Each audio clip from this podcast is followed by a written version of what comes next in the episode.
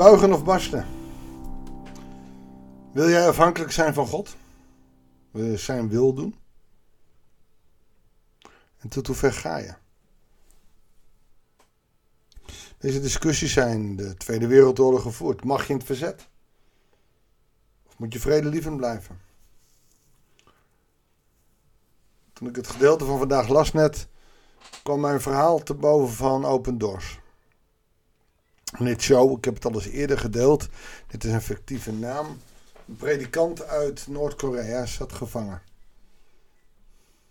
Iedere dag werd hij naar de, het plein gesleept. En werd hij geslagen en gemarteld. Totdat hij met zijn voet op de Bijbel ging staan om het daarmee te verwerpen. Hoe ver moet je gaan? Op het moment dat hij meer dood dan levend is en weer in zijn gevangenis wordt teruggeworpen, krijgt hij een visioen. De Heer spreekt tot hem. Ga maar gerust op die Bijbel staan. Ik kijk naar je hart.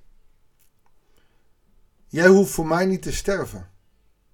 Dat heeft mijn, heeft mijn zoon al gedaan. Opeens komt alles over hebben voor God in een ander perspectief. Complete afhankelijkheid is wat anders dan alles over hebben voor hem. Complete afhankelijkheid is gehoorzaam zijn aan zijn wil.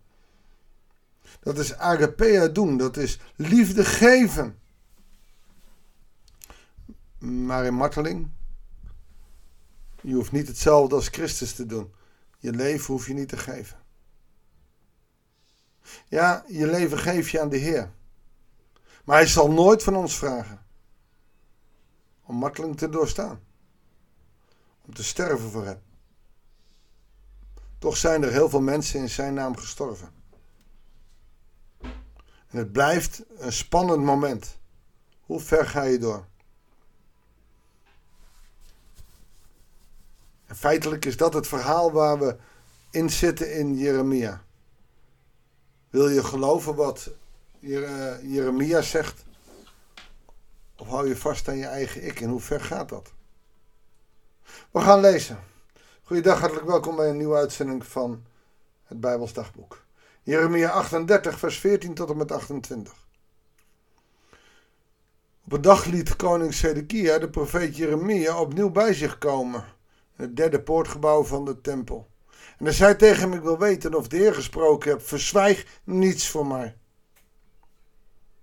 Als ik het vertel, antwoordde Jeremia, zal u me laten doden. En als ik u raad geef, zult u toch niet aan me luisteren. Maar koning Zedekia zwoer Jeremia in het geheim, zo waar de Heer, die ons het leven heeft geschonken, leeft, zal ik u niet doden of uitleveren aan de mannen die u naar het leven staan. Dat zijn zijn raadsmannen. Je ziet hier ook een koning die geen macht meer heeft. Die zich in het nauw gedrukt voelt maar eigenlijk toch wel stiekem wil weten wat God wil. Je kent ze wel. Mensen die nooit aan God of gebod doen, die nooit naar de kerk gaan, maar die nooit bidden. Maar wanneer het ontzettend moeilijk wordt, toch even een gebedje naar God doen. Even weten wat hij ervan vindt. Ik geloof niet in u, maar u moet wel even een wonder doen. Iets in die trant. Ja, dan gaat Jeremia spreken, want Jeremia houdt niks in. Dit zegt de Heer, de God van de hemelse machten, de God van Israël. Als u zich overgeeft aan de bevelhebbers van de koning van Babylonië, zult u in leven blijven. Ja, geef je maar over. Deze stad zal niet in vlam opgaan en uw familie zal worden gespaard. Maar als u zich niet overgeeft aan de bevelhebbers en doet wat u zelf wil, zal deze stad in handen van de, van de Galdeën vallen, dus de Babylonische legers. Ze zullen haar in vlammen doen opgaan en u zult niet aan hen kunnen ontkomen. Koning Zedekia zei: Ik ben bang voor de Judeërs die naar de Galdeërs zijn overgelopen. Als ik aan hen word uitgeleverd, zullen ze me martelen. Dat zal niet gebeuren, antwoordde Jeremia. En waarom niet? Omdat als je je overgeeft aan God, je ook onder zijn zegening mag leven. Dus als jij gelooft in God en, en zijn leidingen vaart, dan val je onder zijn zegen. Dan zal God je niet zomaar laten vallen. Maar waarom laat die andere mensen dan wel vallen? Nou, omdat zij God laten vallen. Maar dit is natuurlijk wat anders dan mensen die heel veel meemaken. De pech van hun leven hebben. Mensen die, waarvan het lijkt dat ze altijd ziek zijn.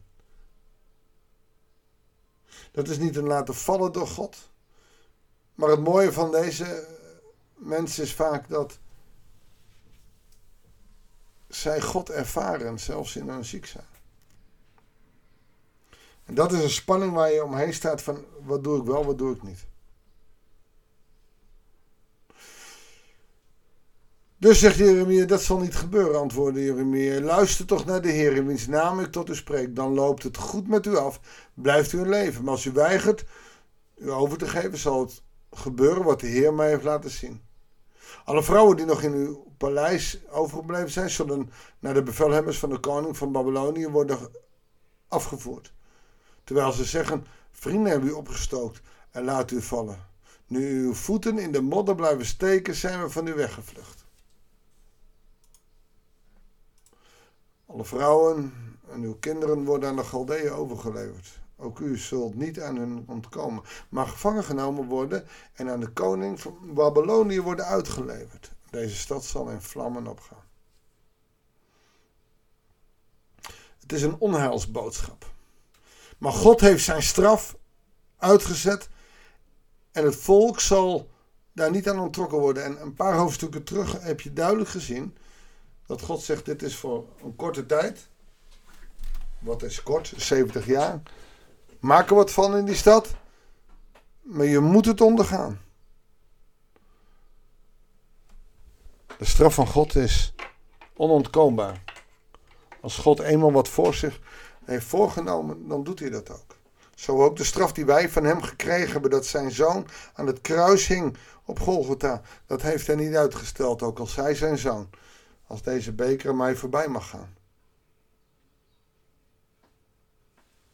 Zie de overeenkomsten?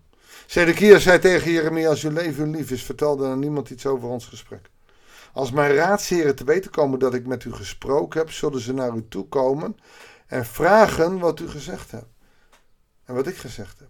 Ze zullen dreigen u te doden als u het niet vertelt. Zeg dan, ik heb de koning gesmeekt mij niet te laten teruggaan naar het huis van Jonathan, want daar zou ik sterven. En toen de raadsheren van Jeremia kwamen en hem ondervroegen, zei hij precies wat de koning hem had opgedragen. Ze liet hem verder met rust, want niemand had iets over de inhoud van het gesprek gehoord. Jeremia bleef in het kwartier van de paleiswacht tot de dag dat Jeruzalem werd ingenomen. Het is een hard gelach. Jeruzalem wordt ingenomen. Niet zomaar wat. Ook ons leven wordt soms ingenomen door de wereld. En blijf dan maar eens afhankelijk van God.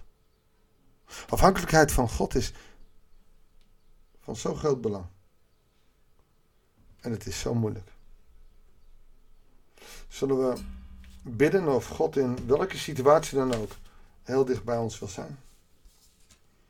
Lieve Vader in de hemel, afhankelijk van U, vinden we het wel eens moeilijk om in die afhankelijkheid te blijven, omdat het zo ingaat tegen deze wereld. Omdat deze wereld soms zo heel anders is. Heer, we willen vragen. Wilt u ons helpen door ons te geven die kracht van de geest? Zodat wij radicaal kunnen blijven kiezen om afhankelijk te zijn van u. En niet van ons eigen. En het is zo moeilijk, God. Geef ons het hart, het lef om dat te doen. Opdat we daarmee u eren, ons eigen leven redden en onder de zegen van u mogen blijven leven.